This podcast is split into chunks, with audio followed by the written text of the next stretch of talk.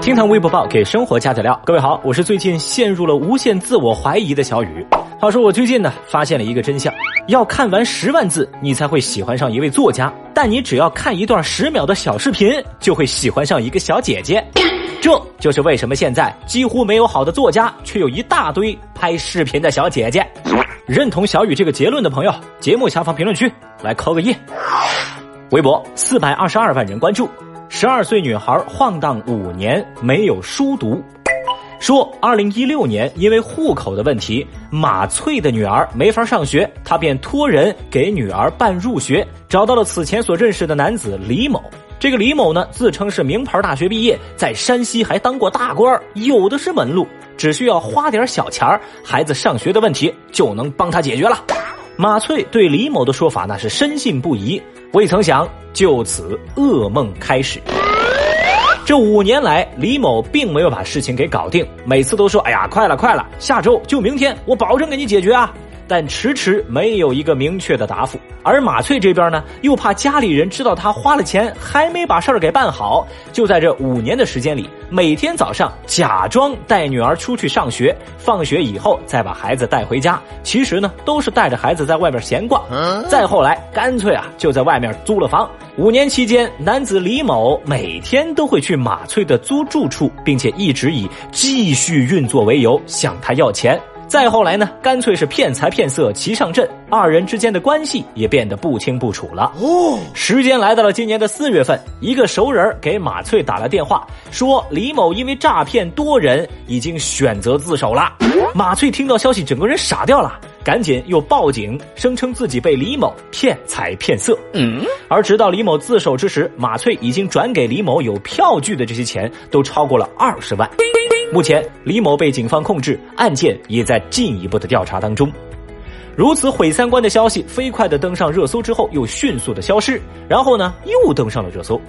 这帮小雨看的有些蒙圈怪不得有网友就说啊，剧本都不敢这么写啊，这都不是槽点了，这是槽坑啊，都吐不满，神经病啊！有人在感慨说，每一个谎言都需要十个谎言来掩盖，这个母亲毁掉的是孩子的童年，甚至是毁掉了他的人生啊。婚内出轨加坑娃，微博上几乎全是吐槽这个母亲的声音。但小雨我也想说哈，那个绿巨人丧偶式育儿的孩子他爹也得背这个锅吧？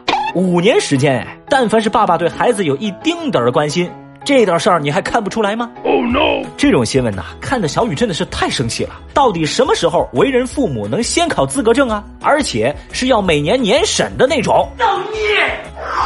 微博三百二十八万人关注。给黄瓜挤奶。最近国外流传出一种奇怪的美食技能，说给黄瓜挤奶之后，黄瓜的味道会更好。嗯，具体的做法是这样的：你把黄瓜呢切成两半，然后拿着两段黄瓜的切面相互摩擦，让黄瓜的乳汁流出。那这样子被处理过后的黄瓜，据说口味更清新、更好吃。What？这个把小雨看得满脸问号的话题，在微博上是爆火，也引发了众人的讨论。当然，网上的评论呢呈现了两极分化的态势。有网友跟小雨一样，是头一次听说这种奇怪的吃法；还有的网友声称，他们一直是这么吃黄瓜的。据他们的说法是，一定要好好磨，磨出一种白色的沫沫，呃，就能够去掉涩和苦味了。哇，我的乖乖啊！奇怪的知识又增加了，有木有啊？黄瓜还能挤出奶吗？我真是惊呆了耶！话说正在听节目的您知道黄瓜也能挤出奶吗？其实哈，在看过相关视频之后，小雨我发现这个所谓的挤出奶，不过是两瓣黄瓜在摩擦之后所生出的白沫罢了。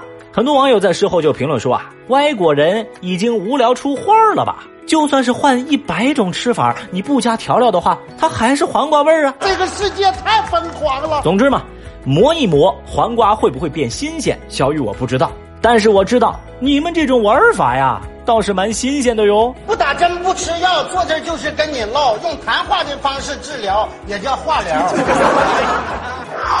微博七十六万人关注，祖冲之中学教师回应被曝性骚扰。前几天有位女网友爆料，说自己高中时期被河北祖冲之中学的男教师在社交网络上语言性骚扰长达一年。当时他把这个情况反馈给了学校领导，但领导在得知此事之后，只是保证老师以后不会再骚扰你啦。也没有进一步的处理。在这之后，这名男老师依旧发来一些奇奇怪怪的语言骚扰这名同学。再然后呢，女同学向当地的教育局、县纪检委举报之后，相关部门给女孩的答复就是：你所提供的这些聊天记录啊，不足以让我们对该老师进行处罚。然后不了了之了。一直到现在，这个女孩从高中毕业上了大学，这位老师最近又在社交平台上语言性骚扰该女生。直到十六号，这位女同学在微博上爆料了老师性骚扰一事之后，就引发了大量网友的关注。同时，涉事老师的微博也被大家给扒了出来。对方随即在微博上发出了一份回应，说：“我没有什么可抱歉的呀，如果有什么错的话，彼此认识是唯一的错。”这番表态自然迎来了微博网友们的疯狂谩骂。随后呢，涉事老师清空了自己的微博。实话实说，这条消息他没有登上微博热搜，而且整个事件也没有任何官方声音的出现，所以说大家可以暂时把这份爆料当成是这位女同学的一家之言。但小雨依旧想选取这条消息，让更多的人知道。不得不感慨一句啊，艺术人生早已默默淡出公众记忆。鲍某某清空了所有微博的痕迹，中学教师毫无悔意，本人的三观现在掉落了一地，心中千万个问句。竟也一时不知从何说起。我从未见过有如此厚颜无耻之人。微博二百七十七万人关注，武汉网红窗帘将被湖北省博物馆收藏。话说，您还记得疫情期间湖北武汉那条网红窗帘吗？之前咱节目还专门聊到过这事儿。经历了风雪飘舞的样子呀，这个窗帘一度成为了武汉人的内心写照。那么在前两天，湖北省博物馆的工作人员就把王先生家中经历了风霜雨雪的网红窗帘给取了下来。这个窗帘将被作为抗击新冠肺炎特展物件，永久的收藏。再来复习一下，疫情期间这条飘出窗外的窗帘被邻居拍成了连续剧，也被全国的千万网友围观。那这个户主王先生就说啊，虽然有些不舍，但也非常的荣幸，这就是对窗帘最好的结局了。